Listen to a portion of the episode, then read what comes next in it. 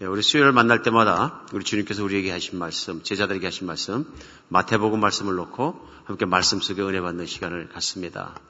예수님 만나는 시간이 얼마나 좋은 시간인지 모르겠습니다. 특별히 예수님의 육성 같은 말씀을 우리가 대하고 이 앞에서 같이 살아갈 때 우리 주님이 우리 약속대로 우리 가운데 임재해 주셔서 성령님께서 우리 마음에 빛도 비춰 주시고 깨닫게도 하시고 이 말씀으로 변화되는 시간을 주실 줄 믿습니다. 기대합니다. 여러분 기대하십니까?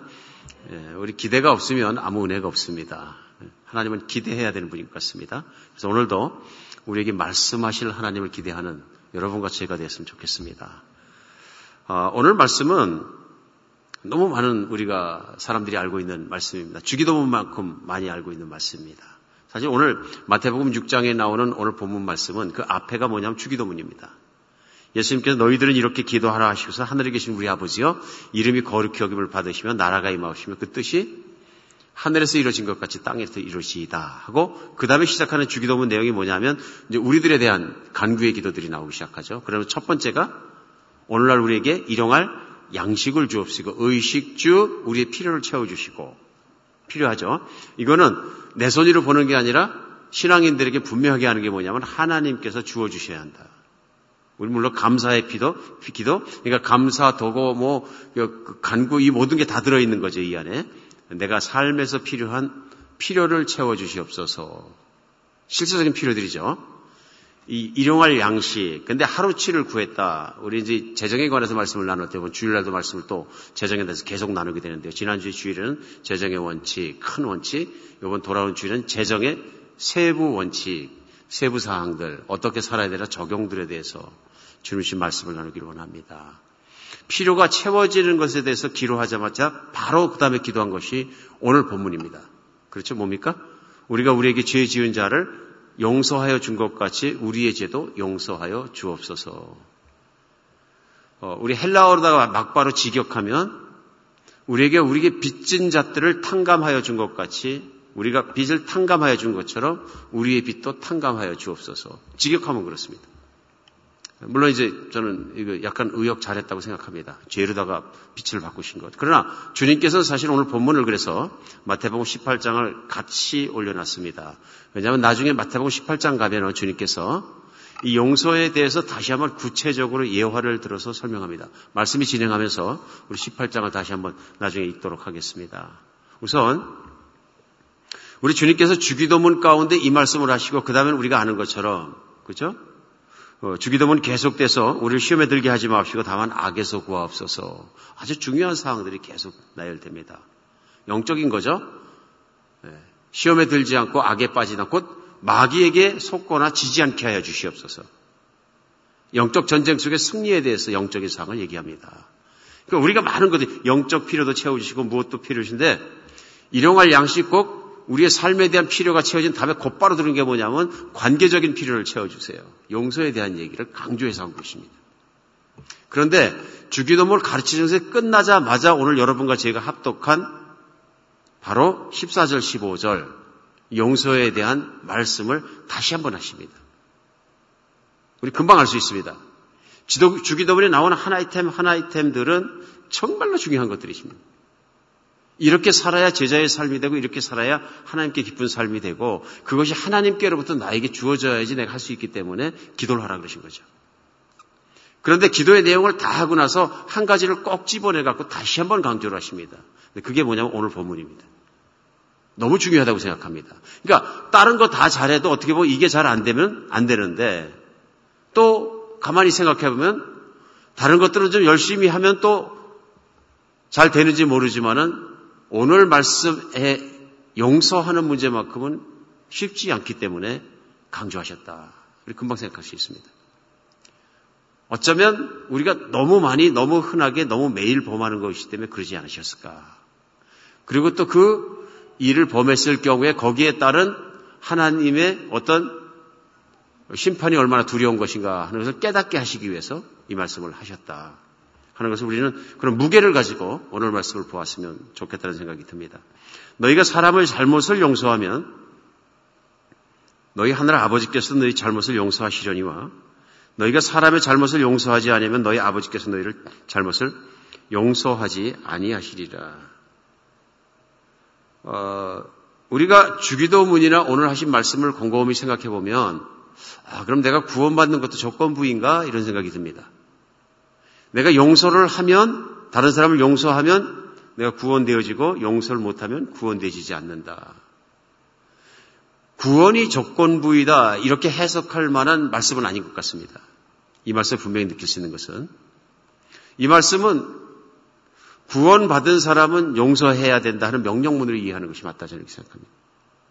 구원받은 사람은 용서해야 되고 할 수 있고 반드시 해야 된다. 그 말씀으로 받아들이는 것이 옳다. 구원받은 사람이 어떻게 용서하지 않을 수가 있느냐 하는 강조용법이다. 저는 이렇게 생각을 합니다.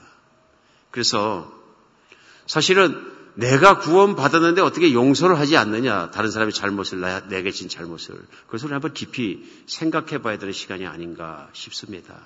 사람을 용서하는 것이 그렇게 쉽지 않기 때문에 그렇습니다. 그리고 또한 사람에게 용서받고 사람에게 용서하는 것이 매일매일 우리가 하루에도 몇 번씩 일어나는 일상이기 때문에 그런 것이 아닌가. 저는 부족하기 때문에 운전을 좀 하고 요즘에는 전에는 3마일밖에 바로 집이 옆에 있어서 쑥 가면 끝났었는데 요즘 한 18분 정도, 20분 정도 운전을 해야 되기 때문에 운전하고 운전석에 앉을 때마다 용서받고 용서하는 해야 되는 사람이라는 걸 항상 느낍니다. 하루에 몇 번이고 제가 용서 다른 사람을 용서해야 되든지 다른 사람의 루드함을 다른 사람의 화나게 하는 것을 용서하든지 아니면 저의 돌아보지 못한 것을 다른 사람 위험하게 한 것을 내가 용서를 구해야 되든지 용서 없이는 운전도 못하겠다는 생각을 수도 없이 하게 됩니다. 여러분 어떠십니까? 용서는 그만큼 우리에게 가까이 있는 것 같습니다. 용서가 얼마나 가까이 있는 심각한 문제냐 하는 것이 어, 저는 그 소설책에서 한번 읽은 적이 있습니다. 어, 2008년에 발간돼 가지고 한국분이 쓴 책으로서는 미국에 나와서도 정말 베스트셀러가 되고 번역이 되어서 많이 하고 작년부터 시작해서 무슨 영화를 그 책 내용을 가지고 만든다 그러던데요. 그런 유명한 소설책이 있습니다. 뭐 장편 소설인데요. 신경숙 씨라고 여러분 읽어줄 분 많이 계신 신경숙 씨라는 작가가 쓰신 어, 엄마를 부탁해 하는 책에 나옵니다. 책 얘기입니다. 그 책을 이렇게 열어보면 한국에서 수백만 부가 팔린 거죠. 그래서 그 책을 열어보면 아, 심플한 얘기가 시작됩니다. 그냥 그 1938년에 태어나신 할머니 한 분이 서울역에서 실종됩니다. 남편과 함께 시골에서 아들집을 방문해서 올라오다가 어, 서울역에서 기차를 내려서 지하철역으로 환승하다가 사람 많은 곳에 손을 놓쳐가지고 잃어버립니다. 아버지가 아무리 찾아도 없습니다. 근데 어머니가 치매가 걸리셨어요. 어머니를 잃어버린 겁니다. 그때부터 얘기가 시작됩니다. 그때부터 얘기가 시작돼서 쭉 어머니를 못 찾은 지 몇 개월째다, 몇 개월째다, 몇 개월째다 하면서 얘기는 계속되는 그 내용입니다. 흔히 일어나는 일이죠. 요즘 많이 일어나는 일이기도 합니다. 한국에서 수천 건씩 매년 일어나는 일인데요. 어, 치매에 걸리신 어머니 아버지를 잃어버리시는 문제, 집을 나가버리시는 문제, 그런 문제입니다. 그런데 그 일을 기하로 해서 그 주인공으로 나오는 너라는 사람, 그 작가가 어머니의 인생과 가족의 인생을 다시 한번 보게 됩니다. 어머니가 그거에 박소녀 씨라는 어머니가 등장하는데요. 어머니가 인생을 평생 아버지하고 결혼해서 50년을 사는 동안에 거기 못된 사람 두 사람이 등장하는데 두 사람입니다. 아버지와 신우입니다. 제일 먼저 남편이었던 박소녀 씨의 남편이었던 아버지가 등장하는데요. 어, 이분은 집안일과 모든 것을 다 아내에게 떠맡겨 놓고서는 제사 때만 가끔 들어오는 사람입니다. 자식 넷을 낳는 동안 남편은 늘 밖에 있었고 넷째가 죽어서 태어났을 도 그는 집에 없었습니다.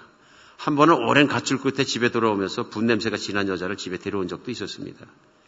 그렇게 바깥으로만 떠들던 그런 늙고 힘이 없어지니까 집으로 찾아 들어옵니다. 그러나 아내에게는 계속 무관심한 태도를 보입니다. 아내가 장이 탈이 나서 며칠씩 곡기를 끊고 누워 있어도 물 한 컵 갖다 주지 않습니다. 시시때때로 두통이 나서 몸져 누워 있어도 깊이 살펴준 일이 없습니다. 예, 어디를 함께 갈 때면 남편은 늘 몇 걸음 앞서서 걸어고 뒤따른 아내가 힘들어서 좀 천천히 가면 좋겠네, 함께 가면 좋겠네, 무슨 급한 일 있어? 라고 말해도 그냥 앞서서 걷습니다. 그 습관이 결국은 아내를 실종시키는 사건으로 만나버렸습니다. 서울역에서 아내를 잃어버린 것입니다. 치매 걸린 아내를. 못된 남편, 대표적으로 나옵니다. 실제적으로 이런 일이 있을 수 있고 어, 여기 나오는 걸 제가 인용해서 그냥 쓰다 보니까 사투리가 나오는데 전라북도 정업 사투리인 것 같아요. 정업 사람이 쓰셨는데. 두 번째 못된 사람은 못된 신우이가 나옵니다. 예, 박소녀 씨와 신우이는 어, 신우이 박소녀 씨 신우이는 한술 더 뜹니다. 젊어서 혼자 돼서 동생이죠. 그러니까 남편이 예, 박소녀 씨의 남편 어, 남편의 누나가 되는 거죠. 집 근처에서 살아갑니다. 출간을 했지만 여전히 친정 한 식구처럼 살아갑니다. 매일같이 아침 낮에 되면 친정집을 한 바퀴 돌고 가는 게 그분의 습관입니다. 그는 그 어머니 박선효 씨에게 시어머니 역할을 충실하게 합니다. 칭찬을 놓고 핀장과 박대는 맞습니다. 시집 와서 이태 동안 아기가 서지 않다가 아기 못 가졌다고 신유이 타박이 마음이 심했습니다. 그러다 첫 아이를 낳았고 온 가족이 기뻐하니까 뭐 어디 남들이 안 하는 일이라도 했다냐 하면서 참모를 꼈습니다. 둘째 아이를 낳았을 때 추운 겨울이었었는데 산후조리할 뗄감이 없었습니다. 형수를 끔찍히 생각하던 시동생이 집 앞마당에 있던 살구나무를 베어서 장작을 만들어서 방을 따뜻하게 해줍니다. 뒤늦게 사실을 난 신우이가 박선녀 씨가 몸조리하고 누워있던 방을 열어 제치면서 집안 망하게 하려고 나무를 함부로 뱉느냐 그래서 고래고래 소리를 지릅니다. 어느 해인가 박선효 씨가 해산하고 몸 상태가 매우 좋지 않아 설살 계속하고 탈진됩니다. 남편이 해산하는 집을 들어왔는데 아내 상태가 돌아가시게 생겨서 너무 심각하니까 돈을 내놓습니다. 그러면서 신우이 보고 약을 줘다가 좀 먹여라 그럽니다. 신우이가 그 돈으로 약 세 첩을 지어다 먹였는데요. 차도가 좀 있습니다. 그러자 어, 다들 가족들이 조금만 더 다려면 두 첩만 더 다려 먹이면 날 것 같다. 그런데 신의 반대로 더 먹이지 않습니다. 그로 인해서 이 박소녀 씨는 평생을 장이 탈이 나서 고생합니다. 그러면서 그 책에 보면 평생의 한이 됩니다. 그때 뭐라 그러냐면 그때 한약 두 첩만 더 먹으시면 좋겠더만 무심한 당신조차도 산모님께 깨끗이 나야 쓴 게 두어 첩만 더 지어 먹이면 했건만 애들 고모가 그 쌩한 얼굴로 무신약이 더 먹는다냐 이만하면 됐다면서 안 지어 주었어. 그때 그거 두 첩만 더 먹으시면 이런 고생은 안 할 것인디. 예, 전라북도 사투리라서도 익숙치는 않은데 우리 중에 친숙한 분도 계실 겁니다. 이 사투리가. 아, 상처가 되죠. 오늘 이 소설 얘기를 제가 갑자기 강단에서 나눈 이유는 피부에 닿습니다. 아주 흔한 얘기입니다. 진부한 얘기입니다. 신의와 올케 갈등, 시어머니와 며느리의 갈등, 남편과 아내의 갈등, 부모와 자식의 갈등. 참 흔한 일입니다. 너무너무 흔한 일입니다. 그런데 소설을 읽다 보면 이상하게 깨달아지는 것이 있습니다. 아, 내가 참 나쁜 남편이구나.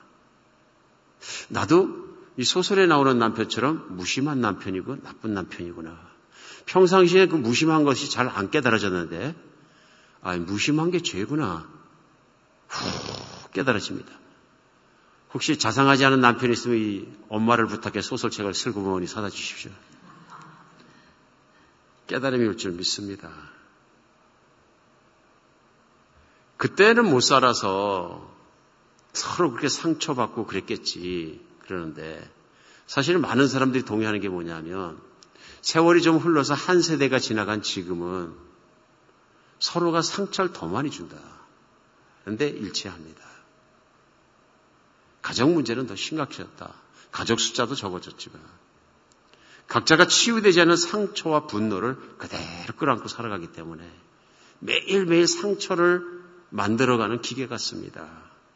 그리고 많은 경우에 더 많은 사람들이 자신은 피해자라고 생각하는 것 같습니다. 나는 피해자야. 그래서 마음속에 있는 그 내가 당한 상처들과 쓴뿌리와 아픔들이 쌓여 있기 때문에 그것 때문에 언제 분노가 누구에게 터질지 모릅니다. 겨우 누르고 겨우 터지는 것만 누르고 사는 경우는 너무 많다는 얘기입니다. 오늘 우리 주님께서는 우리 영혼을 구원해 주시면서 우리 기도하게 하셨습니다. 일용할 양식 때문에 곧바로 누구든 내게 죄 지은 자를 용서한 것이 내 죄도 용서받은 것처럼 그렇게 용서할 수 있게 하여 주시옵소서. 그래서 기도하라고 말씀하신 것이 분명합니다. 왜 이렇게 간절히 주기도에 기도하라고 그러셨을까요? 그런 걸 분명합니다. 누구나 해야 되는 것이고 하지 않으면 안 되는 것이고 그러지 않으면 구원도 무해할 만큼 인간은 구원받지 않은 사람만큼 괴로운 존재로 혹은 거룩하지 못한 존재로 살아가는 인생을 가장 어떻게 보면 흠이 있고 복받지 못한 모습으로 살아가게 하는 것이 용서하지 못하는 마음 또 다른 사람에게 피해를 주고 그렇게 아프게 하면서도 깨닫지 못하고 용서를 구하지 않는 뻔뻔한 인생이 아니냐 하는 것입니다. 오늘 제일 먼저 우리 주님의 말씀 속을 생각하면서 용서를 구해야 한다는 것을 한번 생각해 보는 시간 되었으면 좋겠습니다. 인생에서 인간에게 가장 힘든 것 중에 하나가 뭐냐면 자기 잘못을 알아채리고 깨닫게 되는 것 같습니다. 되게 상처받은 거 금방 기억하는데요. 그리고 조금만 자존심이 상해도 금방 합니다. 말 한마디, 말뒤끝 하나만 꼬여도 탁 마음에 걸리면 내놓지 못합니다. 너무너무 민감합니다. 상처난 곳에 무슨 물건이 스치는 것처럼 조금만 상해도 금방 합니다. 그런데 남에게 내가 상처를 준 것들은 잘 생각하지 못합니다. 그 사실 이 소설책을 제가 소설책을 잘 안 보는 사람인데요. 누구의 권유로 아마 제가 제, 제 모양을 아니까 읽으라 그러셨던 것 같아요. 그것도 누가 사주셨어요. 그래서 몇 년 전에 설교 말씀에 나눈 적이 없는데요. 한 절반 읽다 말았어요. 양심이 너무 찔려서 읽다 그만 말았는데 설교를 하기 전에 끝까지 이제 인내력을 발휘해서 다 읽었습니다. 읽으면서 참 많이 찔린다. 그래서 느낀 게 있습니다. 아, 내가 많은 사람들을 참 아프게 했구나. 누구를 아프게 했나 생각해 봤더니 뭐 오늘 이 자리에 있어 죄송하고 미안합니다만 제 아내를 제일 아프게 했어요. 진심입니다. 제일 많이 아프게 했어요. 자식을 아프게 하고 실망시킨 적도 많고. 예, 제 안에 인내가 아니었으면 제가 세상에서 지금 서 있지 못할 만큼 제가 잘못을 많이 했어요. 그, 그건 맞는 얘기입니다. 아내 용서 없이는 살아갈 수 없었다. 결혼 생활도 되지 않는다. 분명히 느낍니다. 어떤 동기가 주어져서 내가 뭘 잘못했는지 확실하고 구체적으로 생각나지 않으면 사람은 내가 용서를 구해야 돼 잘못했다는 걸 잘 못 느끼는 것이 그만큼 뻔뻔한 것이 인간이구나 하는 생각을 다시 하게 됩니다. 뻔뻔하구나, 인간은. 그만큼 자기 생각 중심이고 자기 방어적이고 자기 생각을 만 하는구나. 그런데 어느 날 내가 잘못한 것들이 루드했던 것들이 내가 사람을 차별 대우했거나 뭐 모든 것들이 내가 감정이 격했거나 내가 무심했거나 그런 것들이 하나하나 드러나기 시작하면 어떻게 보면 그게 은혜인 것 같습니다. 내가 하나님으로부터 은혜 받았기 때문에 우리 믿는 사람 입장에서 보면 성령님께서 우리 마음을 소프트하게 해주시고 떠오르게 해주시고 생각나게 해주시는 것 같습니다. 우리 보고 의무로 너희는 용서해라. 그래 용서에 대해서 말씀하시고 명령하신 것뿐만 아니라 하나님은 우리가 용서받고 용서하는 단계에 들어갈 수 있도록 성령님께서 우리의 생각과 마음을 찔러주시고 움직여주시고 감동시켜주신다 하는 것을 느낄 수 있습니다. 어떤 경로를 통해서든 감동을 주시던 찔리게 하시던 그것을 알게 하시는 것은 하나님의 은혜다. 왜 은혜냐? 용서를 구할 것을 용서를 구하지 않게 되면 이거 주님 앞에까지 가져가는 겁니다. 나는 모르고 뻔뻔하게 갔지만 주님 앞에 가서는 죄로 남아 있는 것입니다. 불완전함으로. 그러므로 하루씩 돌아봐야 되는 것이 특별히 사람의 관계 속에서 내가 아프게 한 사람이 있는가, 힘들게 한 사람이 있는가, 그런 걸 돌아보는 것이 구원받은 사람으로서는 진짜 해야 되는 일 아닌가. 그 왜 그러냐면 내가 정말로 용서를 구해야 될 사람이 영원히 살아있지 않기 때문에 그렇습니다. 내 앞에 항상 있는 것이 아니기 때문에. 언제고 내 곁에 있는 것도 아니고요. 그 소설책 속에 신우이가 나옵니다. 신우이가 잃어버렸다는 얘기를 듣고 서울로 올라가서 조카 집이죠. 그러니까 잃어버린 분의 아들 집입니다. 아들 집에 가서 그 동생입니다. 잃어버린 분의 남편을 만나서 하는 말입니다. 내가 죽기 전에 한 번은 말하고자 했었는데 사람이 없으니 어디다 대고 말을 하노? 내가 살면 인자 얼마나 살겠는가? 내가 죽기 전에 형철이 애미한테 세 가지는 미안하다고 말하고 가렸는데 균이 일이랑 막내가 죽었을 때 못 본 척한 겁니다. 죽어 태어났을 때. 살구나무 배웠다고 지랄 떨던 일이랑 장탈 났을 때 그때그때 약도 지우지 못한 거랑 점점점점 계속합니다. 생각이 난 겁니다. 올케를 잃어버리고 나니까 가슴 속에 담고 있던 게 생각난 겁니다. 자기 양심에도 걸렸다는 얘기입니다. 그러나 이제는 어디든지 찾아도 없으니까 1년 가까이 못 찾습니다. 그러니까 이제는 용서를 구하려 할 수도 없고 그런 얘기 하는 거죠. 남편도 그렇습니다. 아내를 잃어버리고서는 텅 빈 집에 들어갑니다. 시골로 가서. 정읍이겠죠. 텅 빈 집에 들어가서 눕습니다. 그때 그동안 자기가 아내에게 얼마나 무심했던 걸 깨닫습니다. 그러면서 이렇게 얘기합니다. 큰딸과 전화통화를 하면서 이렇게 얘기합니다. 말이란 게 다 할 때가 있는 법인데 나는 평생 네 엄마한테 말한, 어, 말을 안 하거나 할 때를 놓쳐, 놓쳤거나 알아주, 알아주겠거니 하며 살았, 살았구나. 인자는 무슨 말이든지 다 할 수 있을 것 같은데 들을 사람이 없구나. 이제는 무슨 말이든지 미안한 거 다 얘기하고 싶고 용서하고 싶은데 그 사람이 없구나. 자신의 잘못에 눈먼 사람이 되지 않았으면 좋겠습니다. 오늘 그거 나누고 싶습니다. 내 잘못에 대해서 내가 정말 잘못 행동한 것들에 대해서 눈이 멀어 보이면 나 자신을 너무 사랑하다 보면 그게 안 보이는 것 같습니다. 항상 자기 의로 살아가는 것 그런 경우가 너무 많은 것 같습니다. 둘러보고 배려하고 생각하고 내가 이것이 말하면 이 사람 가슴에 상처를 줄까? 혹은 무시한 것일까? 충분히 존경할 것일까? 내가 이렇게 행동하면 이 사람에게 아프진 않을까? 늘 조심조심 살아갔어야 되는 것을 훅훅 지나가면서 살아간 것들이 상처로 패어남고 그 남은 것들이 특별히 가장 가까운 가족들에게 상처 주지 않았나? 직장 동료들에게 상처 주지 않았나? 우리 교인들에게 상처 주지 않았나. 가장 내 가까운 곳에 한번 생각해 볼 수 있는 여러분과 제가 되었으면 좋겠습니다.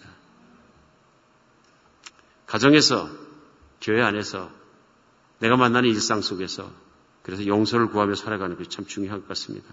미안하다는 말, 고맙다는 말, 마지막으로 사랑한다는 말, 얼마나 많은 걸 녹여냅니까? 우리 미안하다, 고맙다, 사랑한다, 얘기할 수 있는 여러분과 제가 되었으면 좋겠습니다.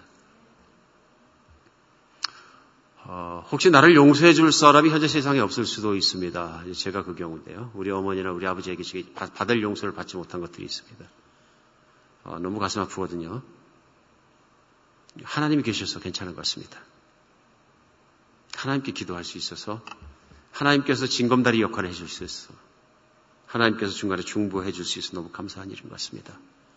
호스피스라는 그 아이디어와 시스템을 시작한 분이 엘리자베스 커블러 로스라는 여자분이신데 그분은 뭘 권고했냐면 죽은 사람에게 용서의 편지를 쓰는 것도 좋은 방법이다. 이렇게 권고를 했어요. 현실적인 방법이죠. 마음에 걸리거든. 하나님께 기도하고 죽은 사람일지라도 편지를 써라. 우체부가 문제네요. 그죠? 어디를 배달하셔야 될지. 근데 아, 도움이 되는 것 같습니다. 용서를 구하는 것에 대해서 생각하는 여러분과 제가 됐으면 좋겠습니다. 내가 잘못한 것에 대해서 무감각해지지 말자. 이게 얼마나 무서운 일입니까? 오늘 주님의 말씀을 생각하면서 또 생각할 수 있는 건 뭐냐면, 아, 용서를 해야 되는 문제. 이제는 내가 용서를 받아야 되는 문제도 있지만, 용서를 해야 되는 문제도 매일의 문제입니다. 해야 되는 문제도. 가장 가까운 사람, 가장 사랑하는 사람에게 받은 상처가 가장 아픈 것 같습니다. 그렇죠? 왜냐하면 그만큼 기대가 깨어지기 때문에 그만큼 더 아픔이 커지는 것 같습니다. 근데 어느 정도까지 사랑하는 것은 상처를 견디는 거지. 그리고 견딜 수 있지만 그것이 지나칠 때도 많습니다. 분노가 일어납니다. 앙심도 생깁니다. 때로는 더 깊이 들어가면 원한도 맺힙니다. 당신 같은 인간 이렇게 되는 거죠. 그런데 곰곰이 생각해 보면 타락한 심성은 미움과 앙심과 뭐 원한 갖고 쓴뿌리가 생기는 것을 은근히 즐기는 면도 없잖아 있는 것 같습니다. 그래서 용서를 구하는 것 이상 용서하는 게 힘든 것이 아닌가 한번 생각해 볼 필요가 있는 것 같습니다. 이 사람 용서해야지. 그런 의무감은 명령이니까 느끼게 되는데, 크리스천데요. 그래도 저렇게 악한 사람은 뭘 좀 배워야 돼, 이렇게 해서. 혼 좀 나봐야 돼. 예. 그리고 저런 사람을 용서하는 건 무책임한 일이야. 뭐, 그리고 속 끓게 질질 끓게 그냥 놔둬. 본인한테 나중엔 다 약이 될 거야. 환경이 교사지. 그래가지고 좀 배워야 돼. 잘못한 건 저쪽이고. 그다음에 내가 뭐 알아서 해줄 일도 아니고. 잘못하는 것도 모르는 사람은 어떻게 용서해? 뭐 그런 생각들이 많이 들어올 수 있습니다. 일반적으로 그런 것 같습니다. 이건 어쩌면 미움을 가슴에 끌어안고 인조이하고 있다고 생각을 하면 좀 과장된 표현일까요?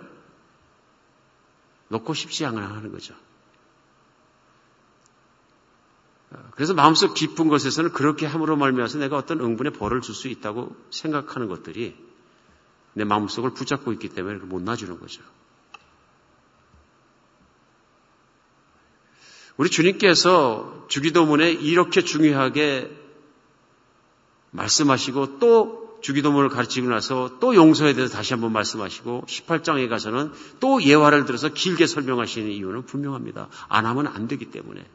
용서는 그 사람을 위한 것이 아니라 나를 위한 것이. 나에게 해를 입힌 사람이나 잘못한 사람을 위한 것이 아니라 나를 위한 것이.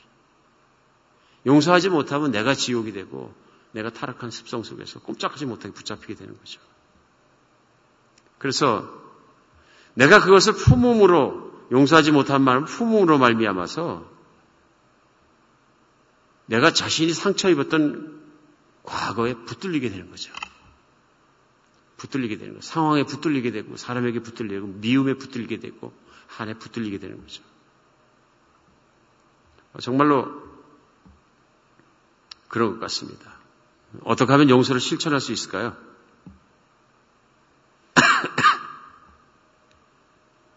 아까 그 호스피스를 시작했다는 분은 이런 얘기를 했습니다. 용서의 첫 단계는 나에게 상처를 준 사람들 다시 인간으로 쳐다보는 것이다. 바라보는 것이다.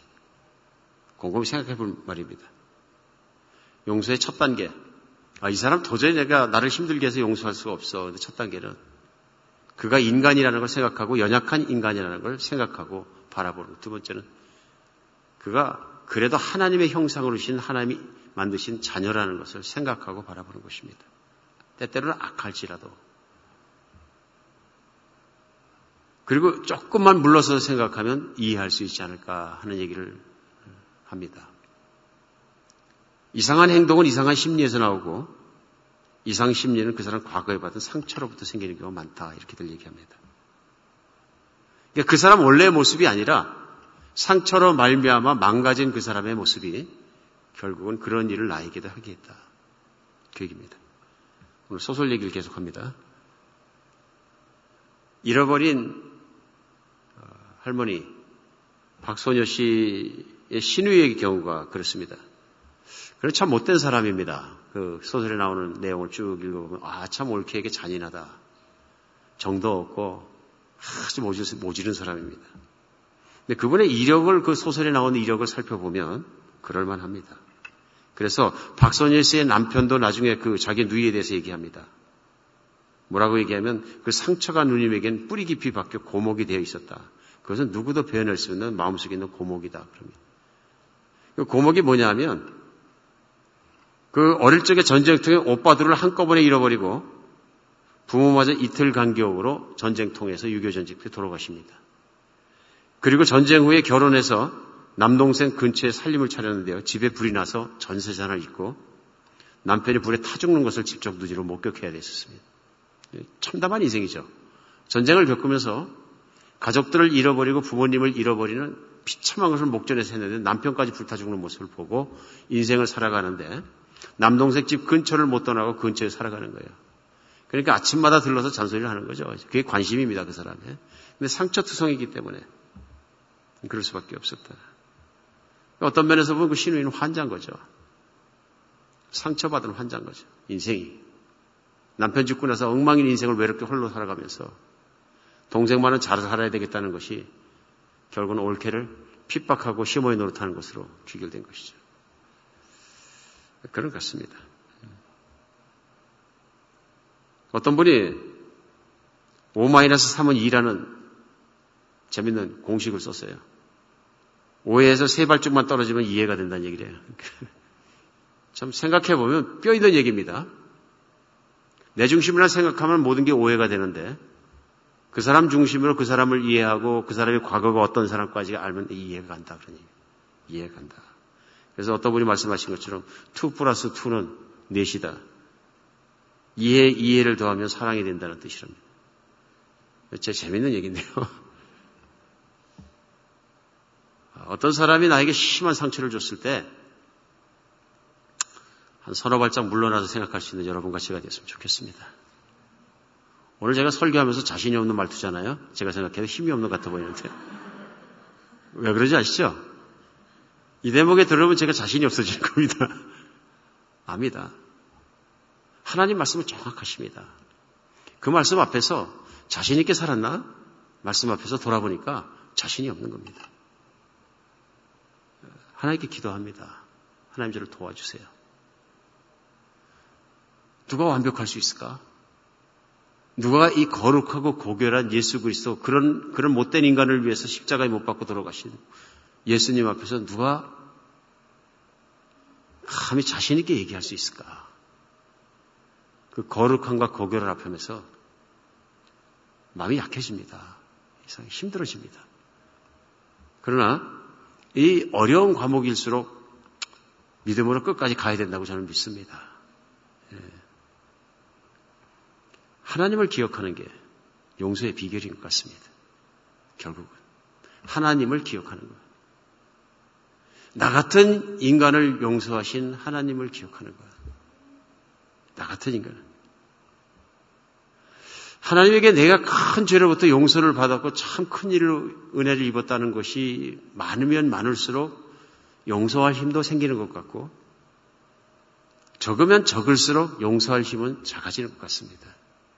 자주 생각하면 자주 생각할수록 작게 크게 다가오는 상처들을 사람들을 풀어주고 용서하고 이해하고 나갈 수 있는 것이 커지고 자주 생각하면 자주 생각할수록 우리 하나님의 은혜로 말미암아서 이길 수 있게 되는 것입니다. 오늘 6장 14절로 15절은 너희 잘못을 용서하면 하늘에 계신 아버지께서 너희를 잘못을 용서하시려니와 너희가 사람의 잘못을 용서하지 않으면 너희 아버지께서 너희 잘못을 용서하지 않으시리라. 이 말씀을 아까 헬레아로 한번 말씀을 직역해서 말씀드렸어요. 어, 그것을 빛으로 말씀하셨는데 사실은 마태복음 18장으로 넘어가서 18장 21절부터 아까 같이 나누기로 했는데요. 이하에 보면은 예수님께서 이것을 구체적으로 설명을 하십니다. 아주 예화를 들어가시면 자상하게 다시 한번 설명을 하십니다. 얼마나 중요한지 우리는 다시 한번 그 뼈저리게 느끼는 시간이 되었으면 좋겠습니다. 그러면서 18장 어, 21절에 보면 그때 베드로가 나와 이르되 주여 형제가 내게 죄를 범하면 몇 번이나 용서해 주리까 일곱 번까지 하오리까 하고 얘기합니다. 당시 바리새인들이나 율법 선생들은 뭐라고 가르쳤냐면요. 똑같은 사람이 잘못하는 것을 3, 4번 용서하면 넌 천국 갈 사람이다. 이렇게 가르쳤습니다. 이해하시겠죠? 자기들이 그저 안식일 날 회당에 가면 배울 때 어떻게 배웠냐? 세 번을 용서하면 대단한 자라 이렇게 배운 것입니다. 거룩한 자라 이렇게 배운 것입니다. 그러니까 베드로가 자신 있게 그러니까 주님 우리 같은 경우는 일곱 번만 용서하면 되겠죠? 완전하겠죠? 이렇게 얘기한 것입니다. 배경이. 그랬더니 예수님께서 말씀하십니다. 22절에 어, 예수께서 이르시되 내게 이르니 일곱 번뿐 아니라 일곱 번을 일흔 번까지라도 할 뿐이다. 산수로는 몇 번이에요? 490번. 맞죠? 490번까지라도 똑같은 사람이 죄를 범해서 와서 용서를 구하도록 할지언니라. 그러면서 비유로 말씀하십니다. 23절부터. 그러므로 천국은 그 종들이 결산하려 하던 어떤 인구와 같으니 결산할 때 만 달란트 빚진 자 하나를 데려오며 빚 갚을 것이 없는지라 주인이 명하여 그 몸과 자식, 아내와 자식들과 모든 소유를 다 팔아 갚게 하라니 그 종이 엎드려 절하며 이르되 내게 참으로 참으소서 다 갚으리다 하거늘 그 종이 주인이 불쌍히 어, 여겨 놓아 보내며 그 빚을 다 탕감하여 주었더니 그 종이 나가서 자기에게 백대나리온 빚진 동료 하나를 만나 붙들어 목을 잡고 이르되 빚을 갚으라 하며 그 동료가 엎드려 간구하여 이르되 나에게 참아주셔서 갚으리다 하되 허락하지 아니하고 이에 가서 그가 빚을 갚도록 옥에 가두거늘. 그 동료들이 그것을 보고 몹시 딱하게 그 주인에게 가서 그 일을 다 알리니 이에 주인이 그를 불러다가 말하되 이 악한 종아 내가 빌기에 내가 내 빛을 전부 탕감하여 주었거늘. 내가 너를 불쌍히 여긴과 같이 너도 내 동료를 불쌍히 여기 마땅하지 아니하니하고 주인이 노하여 그 빛을 다 갚도록 그를 옥졸들에게 넘기니라. 너희가 각각 마음으로부터 형제를 용서하지 아니하면 나의 하늘 아버지께서도 너희에게 이와 같이 하시리라. 어, 참 심각한 말씀이에요. 금방 이해가 가시죠? 예수님께서 이해가 잘 되도록 비유를 통해서 정확하게 설명해 주신 거예요. 어떤 사람이 1만 달란트를 빚을 졌는데 얼마냐면 어, 1달란트가 당시에 로마 화폐에서 제일 큰 단위입니다. 그러니까 6천 데나리온입니다.